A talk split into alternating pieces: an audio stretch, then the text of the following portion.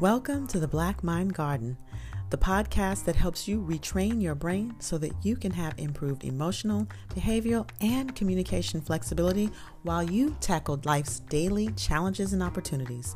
In this podcast, we plant new seeds that remap your mind and expand your listening by helping you to retrain that inner voice that sometimes stops us from producing the unimaginable results in our lives. So sit back it's time to retrain your brain. And I am your host and trainer, Dr. Maisha.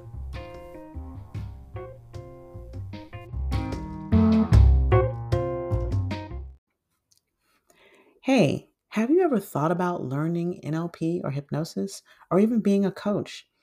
Even if you simply learn the skills of coaching, it could come in handy everywhere and in every area of your life.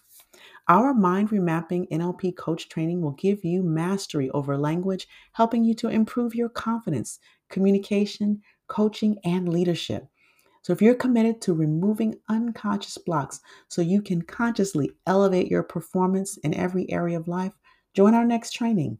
Schedule and training interest call at remapmymind.today. That's remapmymind.today. All right, all right, all right. We are on another um, podcast episode of the Black Mind Garden. And boy, let me tell you, this has been a long time coming. I, I'm a, almost ashamed to say how long we've been trying to plan this. but uh, I am e- excited, excited to bring on my friend, my colleague, my partner in anti racism, anti oppression education, Dr. Jill Wener, who is the creator, the founder, and my partner in conscious anti racism. And, uh, you know, I could say so much more about this. Um, what I'm excited is, is what we're talking about today, which is sort of where we center our work around the practice of anti racism and, and, and anti oppression work, the practice of it. And so before I jump into it, I just got to say, welcome, Dr. Jill. It's like getting to hang out with my favorite person. I know, I know. Formally, yay, finally. so I really would like to make sure that, you know, I know you. We work together all the time. We talk every day, multiple times a day on Marco Polo and other things. And so, um, but my audience um, you may be somewhat new to this audience. You were on my previous podcast when I had the Next Level Physicians podcast. So I'd love for you to sort of introduce yourself, who you are, what you do, how you came to this work. Um, okay, where should I start? It's going to take an hour. Um, no, I am I'm Jill Wener. I'm an internist by training. I worked as a hospitalist for 10 years. Um, after my own struggle with burnout, um, found a meditation practice that changed my life, blew my mind. Uh, decided after a few years that I wanted to become a teacher in that tradition. So that's kind of how I so sort of how I exited medicine. Um, was teaching meditation in the physician wellness space. I'm an EFT tapping practitioner, which kind of came around in 2018, and then um, I always thought that I was a um, non racist white woman, liberal, well intending, non racist white woman. And then um, started to get more involved in, in my own learning um, when I was called out um, in 2016 about a blog post I had written. And then um, a lot of in, intense internal work led to me attending a training in 2019 called Allies in Action, led by Leslie Mack and Paige Ingram. And um, that was a really pivotal moment for me and the first time i ever thought about doing this work out outwardly um still sort of and combining basically like the mind body work that i do that has helped me regulate myself as i do this work as it gets difficult um as i flail and panic and all the things um how, what's kept me in it um and yeah was trying to teach some white people how to stay in it and get uncomfortable um, never thinking that I would have the honor of working with anybody else. Um, particularly not you, particularly not anyone as amazing as you. But I just was like, this is my little like contribution. Um, and then you and I met, and the rest is history. Yeah, yeah. Well, I um it was certainly interestingly enough was a surprise to me and and you came along and and I um I don't think I would have jumped in in this way had you not asked. I don't know how long it would have taken me or what way what form it would have taken, but had I had you not asked, I, I may not have heard the calling the way I heard the calling. So I appreciate everything that's come from that sense. You know that real quick, I think today might be our three year anniversary. I don't know like, if it's exactly the 13th. Yes, around this time. Right before the world shut down. Like right, right, right before the world shut down in 2020. Wow. calendar and just realizing that. That's pretty cool. I can't Yes. For those of you who are listening on replay, that date is March 13th mm-hmm. that we are recording.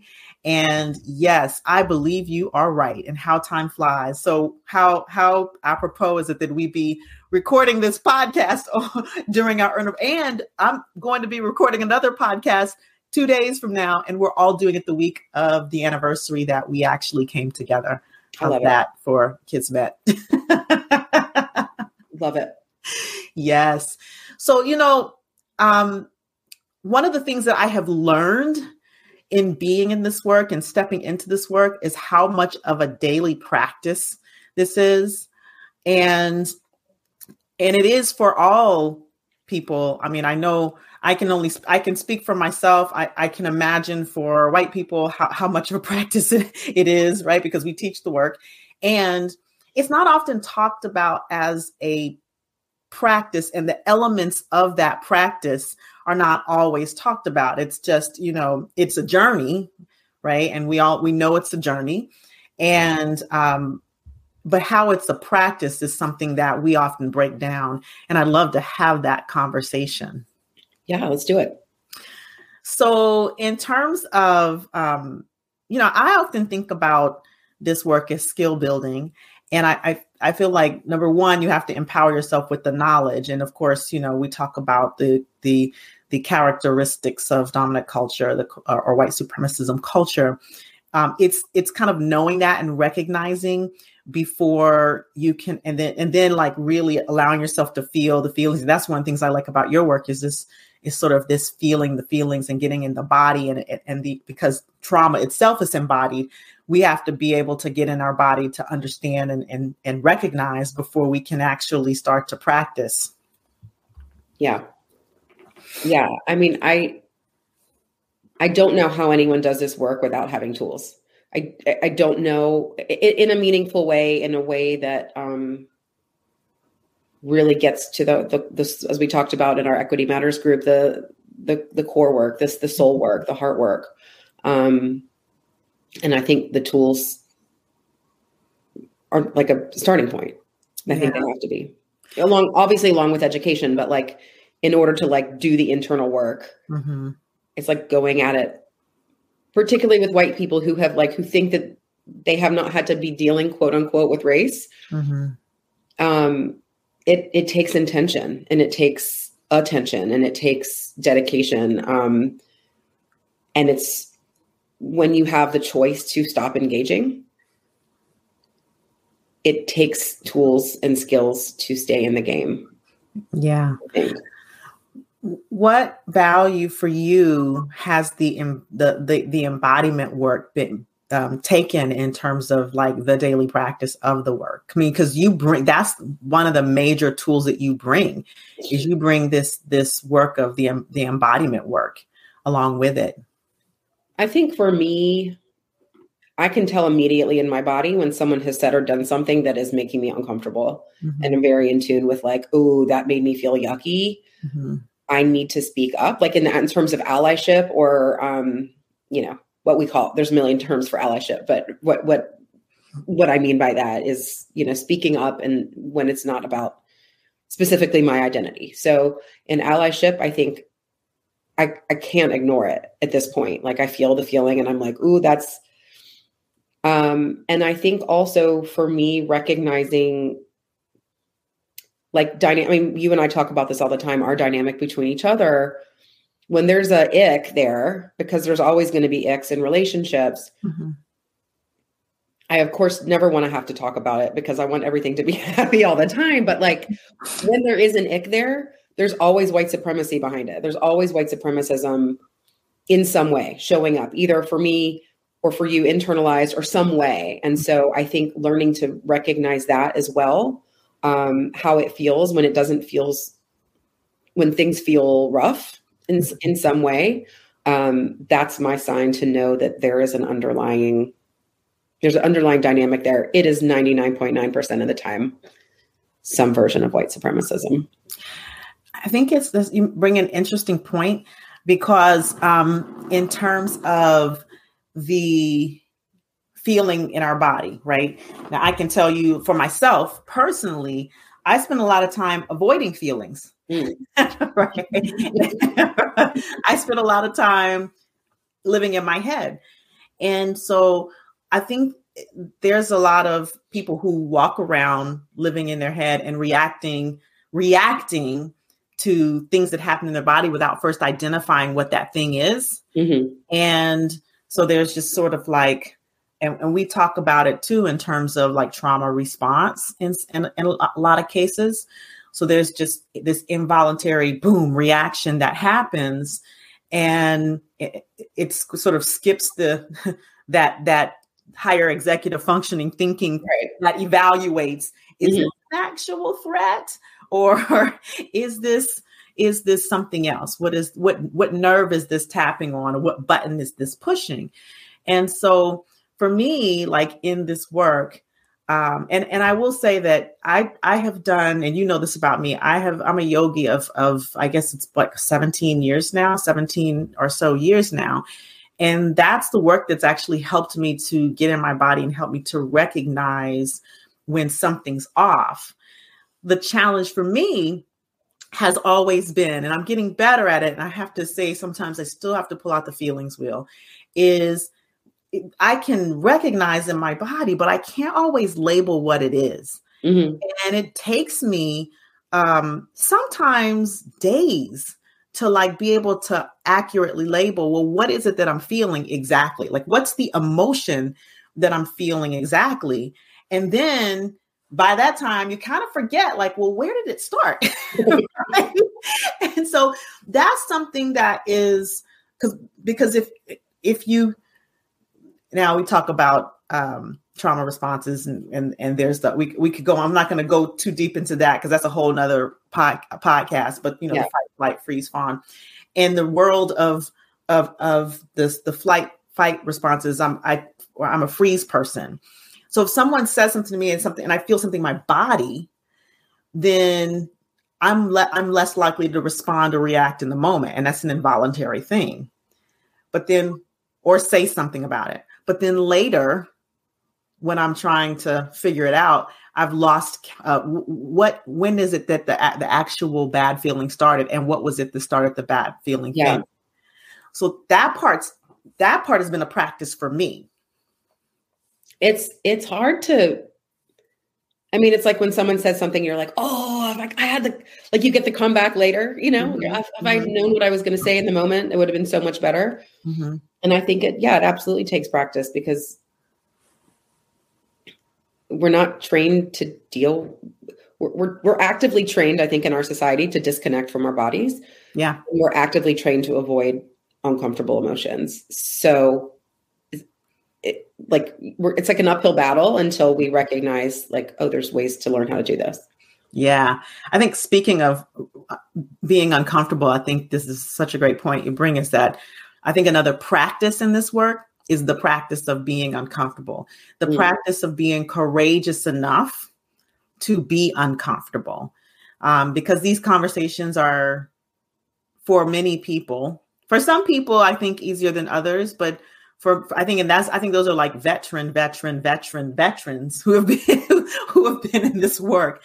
But for many, most people or many people, I think these kinds of conversations, these conversations of anti-racism, of anti-oppression, of of of you know working to dismantle misogyny in our society are just very uncomfortable, especially when you have to have the, the conversation with the oppressor. Mm-hmm. and um, and that that's on either side. Whether you're a, a you know ally, accomplice, co-conspirator, standing up to um, someone who is um, who is being um, racist or or oppressive or misogynistic in some way, um, or whether you are a person of color um, or a person of a particular uh, gender identity that or, or sexual orientation that is having to speak on your behalf or on the behalf of someone else that you see being harmed.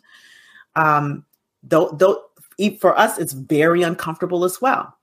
And so having to, our bodies are not, our brains and our bodies are not programmed to throw ourselves in harm's way.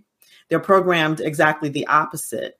But we can practice um, putting our we can practice being courageous enough to be uncomfortable, knowing that that's more of a perceived threat than an actual threat at times. Mm-hmm. And and and that takes a lot. It takes energy. It takes energy, right? It takes energy and so much awareness. Mm-hmm. So much awareness. I was thinking, you know, with you and me, one of the things that we've kind of like, I don't want to say we've clawed our way to it, but I think because of our own personal stuff like trusting in a deep a deep relationship has been really mm-hmm. like one of the things that i didn't know i explicitly struggled with until we have it mm-hmm. and knowing that like i can make a mistake and say something or you can make you don't make mistakes you're perfect but like really it's me like doing a thing or whatever but like knowing that that having that trust i yeah. think in this practice is so crucial. And I don't, I mean, obviously, there's not, we're not going to have trust with every person we're going to have to speak up to, but knowing that like there's a person where you can show up as your full self mm-hmm. and make mistakes and grow and learn and like that has for me been so huge and given me the it's given me confidence and bravery in other spaces i think knowing that like this type of relationship exists in the world. Yeah, I really love that. Like there's this there's almost a dichotomy that I I hear there too that's like there's the the knowing that you have a person a person in that that you can trust in that way like a whether it's a committed listener um you know a safe space that you can go to when you're out in the the spaces that don't feel so safe. Mm-hmm. and the, and having the safe space to come back to sort of gives you the courage to be in that safe space in that and be in that not so feeling of safe space in that moment to be able to speak up. Like there's that piece. Yeah there's another thing i hear as well is like the trusting of oneself mm-hmm. like the coming to the point you know you have your safe space your person and then you also know that you know, as you do this, as you stand up, as you occupy these brave spaces, that you can trust that you will have the words. Yeah. That you can trust that you can occupy that space and that you your voice will matter, however it comes out. Yeah. And you can always, you know, I, I did a previous podcast, mistakes, mis, mis, mistakes are, are, are only mistakes. And then you mm-hmm. can have a take two. Yeah. Anything you mess up, you can clean up right? In our profession, we're taught mistakes are deadly, and and and many times they can be, you know, life threatening or deadly. In life, it's not that way. Like in life, in most cases, yes, there are, there are other avenues where it's still the case, but in mm-hmm. on a day to day basis, a mistake is mistakes are not deadly. And so when we miss what we mistake, we can always take two and clean up. Yeah. Right? Yeah, absolutely. Um, I think one of the things also that is helpful, and you and I talk about this a lot. It's like the the concept of um, what's it called, dialectics. Mm-hmm. The like more than one thing can be true at the same time that isn't that might seem like it's counterintuitive or counter, you know, opposed to each other. Right and being able to have the space to hold more than one thing. I mean, it helps me in therapy, it helps me in this work, it helps me um, in my relationships. Like it's it's such an important tool because it's like I can be uncomfortable and I can still speak up. Mm-hmm.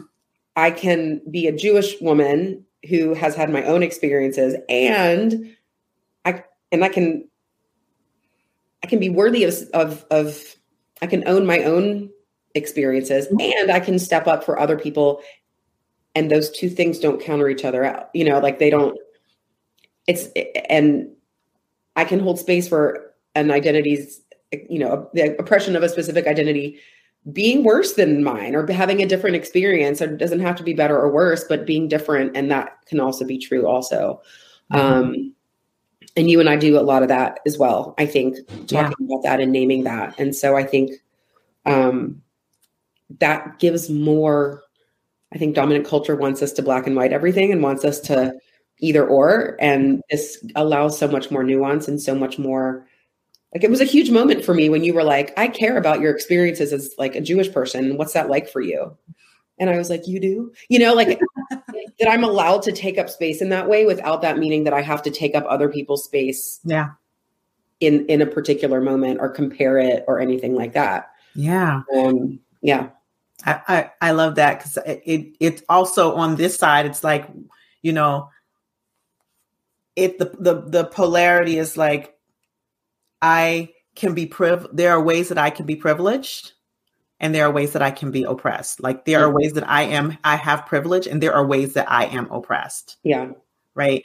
And and to be be um aware of of where that privilege is and and acknowledge it and utilize it in the way that I can that that makes a difference mm-hmm. and and recognize the ways that I'm oppressed in this society and, you know, sort of fight for um, to dismantle that.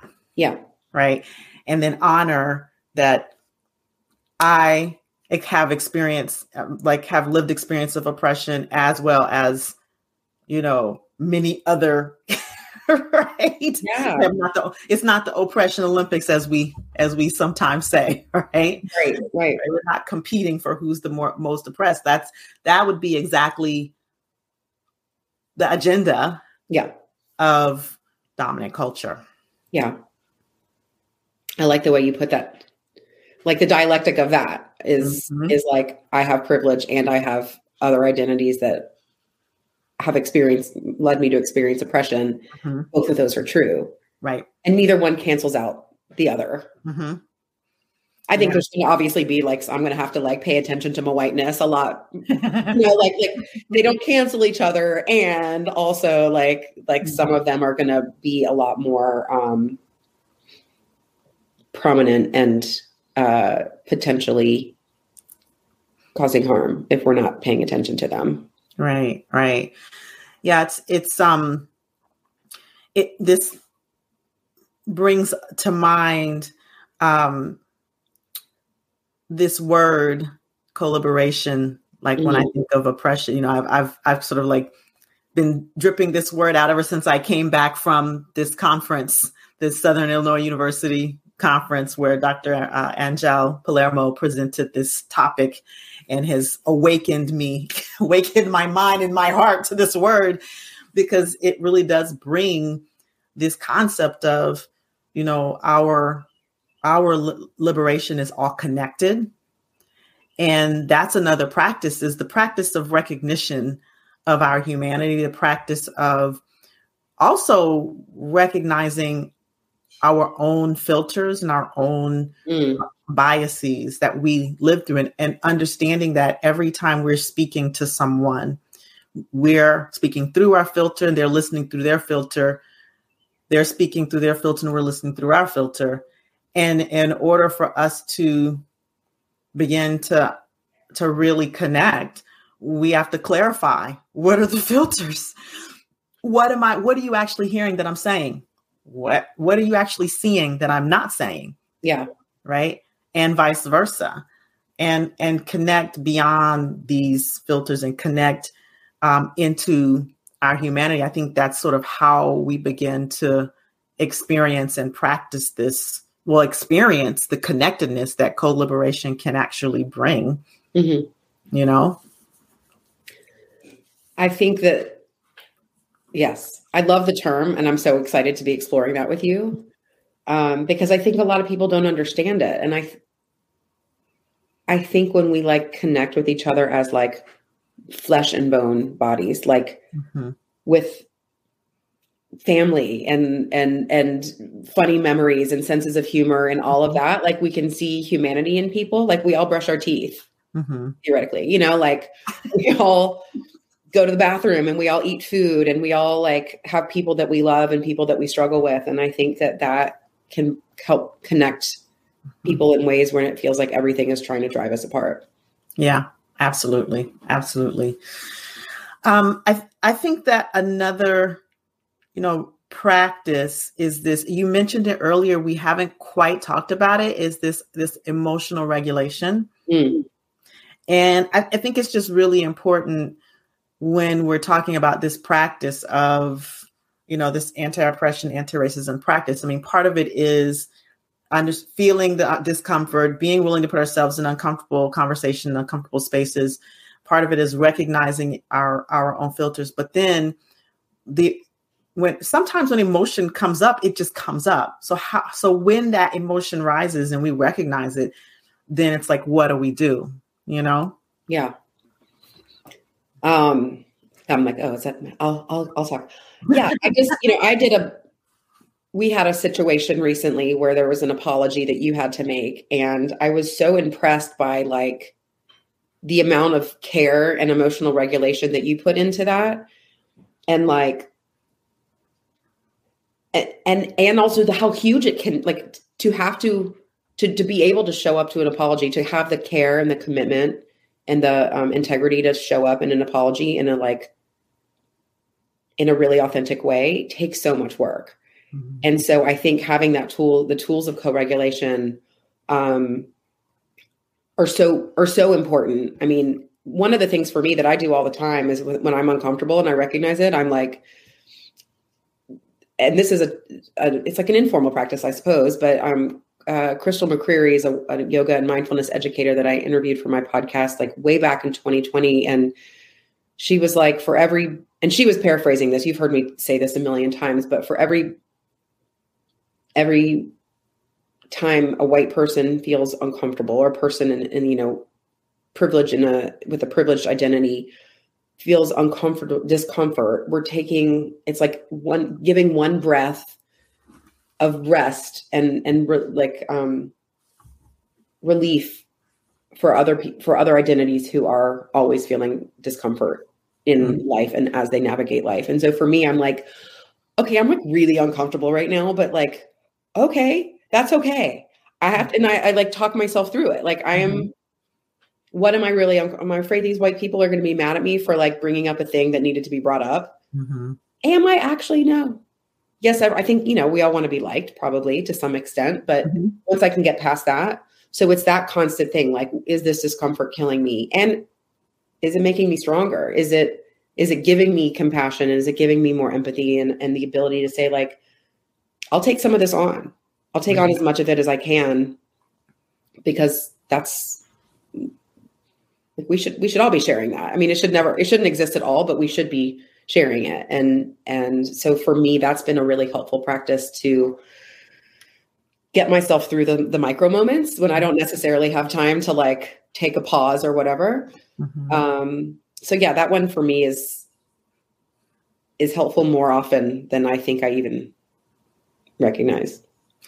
You know, it's interesting as you were talking, something came up that I thought about that I don't think I've ever heard anybody talk about. And that's um, for people who tend to suppress emotion because, well, we've had to, uh, mm-hmm. because of conversations around overreacting and, um, you know, the, the stereotypes that come up with women who speak out, the dis- disruptive, and, you know, all of those types of similar stereotypes that come up. Um, I think that there's a case to be made for emotional upregulation for those of us who mm. suppress emotion, right? I being one of those people to allow for emotion to the emotion to come up enough enough to allow us to speak up. Mm. Because I think that when you suppress emotion for the majority of your life, then you tend to become numb and things happen that cause a little discomfort, but then you just sort of like press it down because it's what you're used to doing. And then people yeah. either implode or explode. And I think that is one of the reasons why in our community, besides access, but in our community in general and in the Black community, there's such a uh, uh, disparity in things like heart disease and cancer rates. Some of it is some of it is just strictly healthcare, right? Strictly yeah.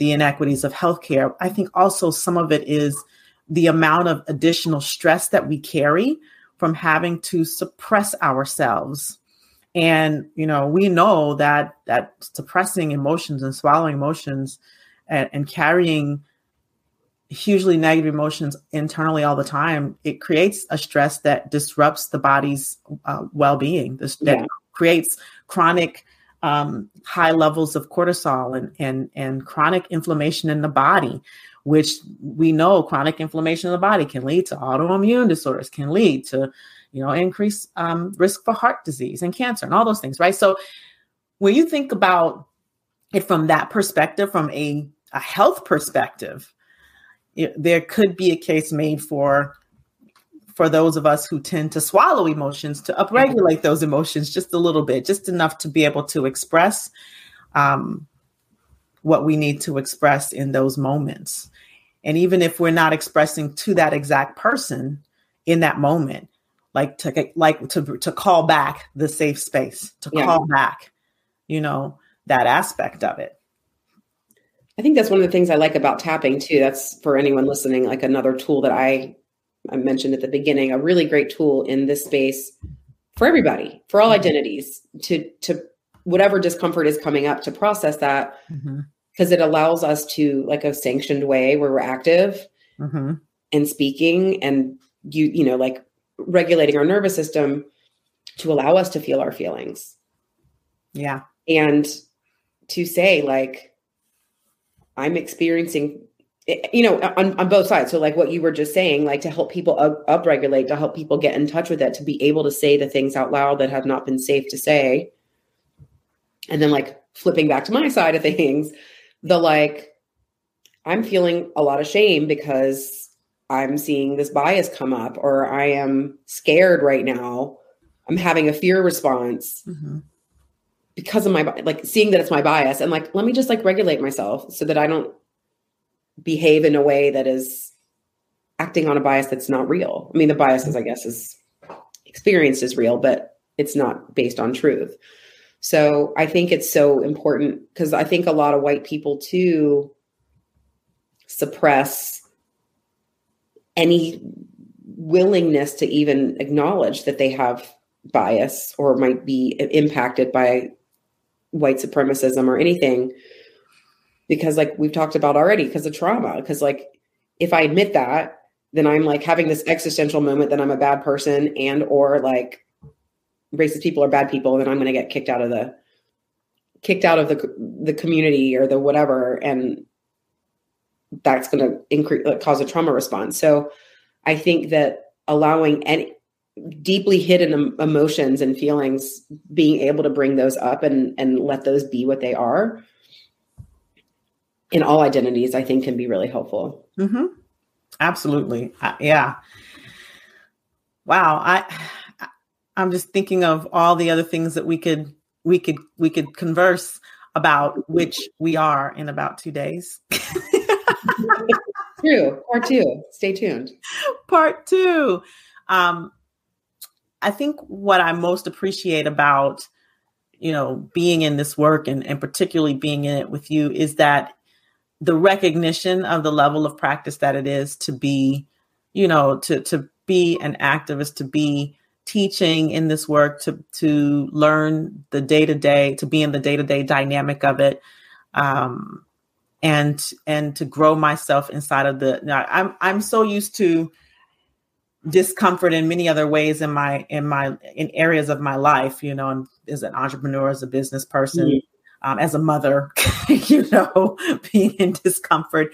But this i have to admit this is one of the this is one of the places where it's most uncomfortable um you know just in doing the work and managing other people's uh, personalities. When when we're in our cons- consulting work and yeah. in our training spaces um, because with you it's a safe space and uh, and i think people make the assumption that you know at least for people of color for black people and people of color that this work that this being in front of of of white people and and people who identify as in in places of power and privilege um, that stepping in front of them is easy every time yeah. and it's just as difficult for me even though i'm deeply passionate about it as it is for anyone else. Yes. And that's something when you when you share that not only did i learn from that but i think that every person we learn we we are teaching really benefits when you when you share that because i don't think that is i think that's something that white people probably take for granted you know? Mm-hmm. Yeah. Yeah. Putting myself in additional discomfort than i already live every single day just to be able to you know. Dismantle this yeah. Cool. Well um I want to ask if there's anything that I didn't ask that that you want to say that I, I that we're not going to talk about in two days. you know, I think I think this was really great. I, you know, there's there's just like in self compassion practices, which are also really really powerful in this work. There's little micro practices and there's formal practices and there's there's in the moment little things and then there's like the bigger work you know the bigger practices and stuff i'm not going to be able to do a tapping sequence if i'm in the middle of a conversation with a family member who's saying something i got to micro regulate myself but then there's also bigger mm-hmm. practices as well and so i think just knowing that this practice is accessible there's a million different ways to approach it mm-hmm. Mm-hmm. they all kind of need to start in the body for the most part with some you know to, to get the awareness and it's not you know it's so doable it's it's it's and it doing the little micro practices feed the the resilience to be doing the bigger practices i think speaking of the practices in the body um i'm going to make a statement and then i'm going to ask you a question number one is uh you you mentioned earlier, and I know this about you,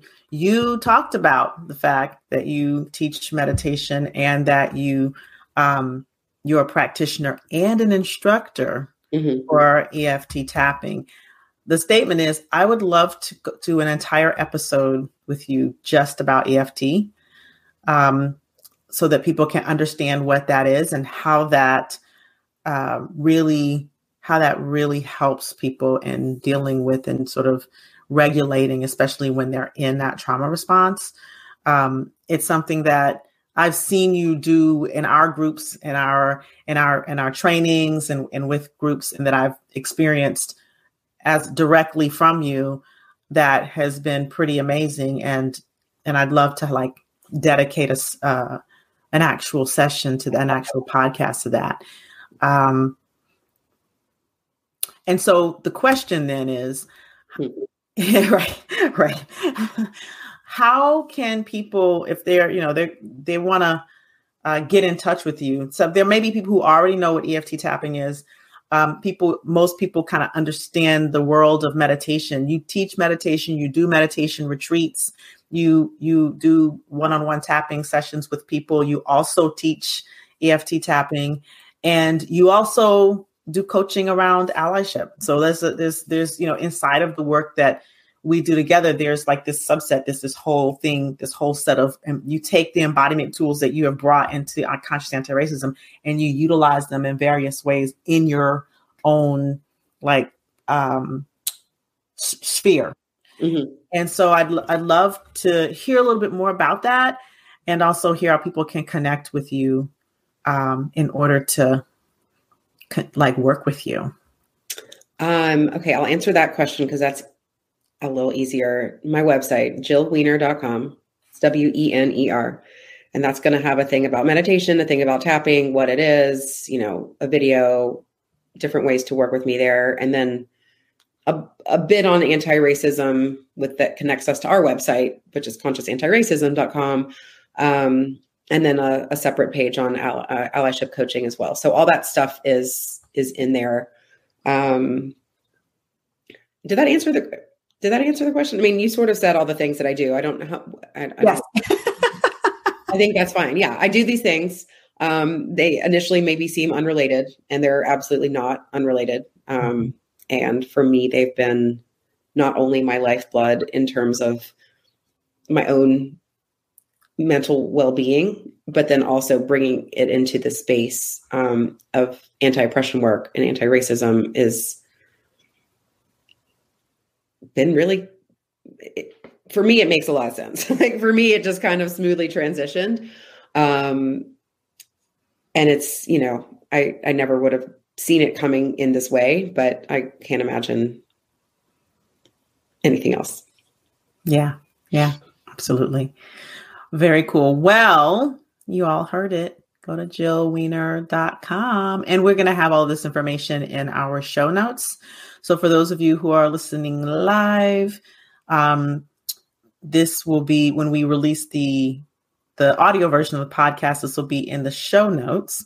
Um, if you're listening live on LinkedIn, Dr. Jill Wener is on LinkedIn, and we will be tagging. I'll be tagging her uh, after this when I reshare this. And if you are listening on live on YouTube, uh, we will add this to the description. If you are listening live on Twitter, you can click the link and come to um, either, I think, the LinkedIn Live or the YouTube and find uh, Dr. Jill's information. I believe you're on Twitter too, are you not? I sure am. What's your handle on? Jill Wener MD. It's ah. that on all of them. Okay, Jill Wener MD on all of all of the platforms. So uh, reach out um, and and connect with Dr. Jill and and listen to her podcast, Conscious Anti-Racism. Yeah. So thank you for coming on for this conversation. I feel so zen talking to you. It's very interesting. I feel very right. Pun, in- pun not intended, but now it's intended. We well, so you all who are listening, I always like to thank the listeners because without the listeners, there's no podcast. If you found this podcast enjoyable, what I would love for you to do is to share it. Share it with a colleague, share it with a friend, share it with a family member, because the way we get this knowledge out is through sharing. And of course, we always love it when you leave a review on Apple Podcast and or your favorite podcast platform because once again, when people come to the Black Mind Garden podcast, they um, want to know what people are getting. And so when you share a review, that helps us to know, especially if you share a specific review about a specific podcast. So please let us know how you are liking these episodes, share it with someone, because at the end of the day, you're the access to a new future. So, um, as always, um, I am grateful for the listeners, Dr. Jill. I am grateful for you. I'm grateful for you. And um, we will see you all on the next episode. Y'all have a great rest of the day and a great rest of the week. Namaste, y'all.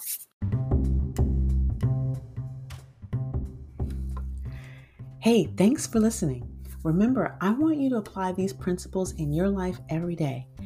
But also, I want you to share this podcast with others in your life who you think it could help a friend, a colleague, or family member. And remember, go hit the subscribe button so you will know when our next episode is released. Finally, I'd really appreciate if you did me a favor and left a review. It really lets others know that this podcast can make a difference in their life as well. See you on the next episode.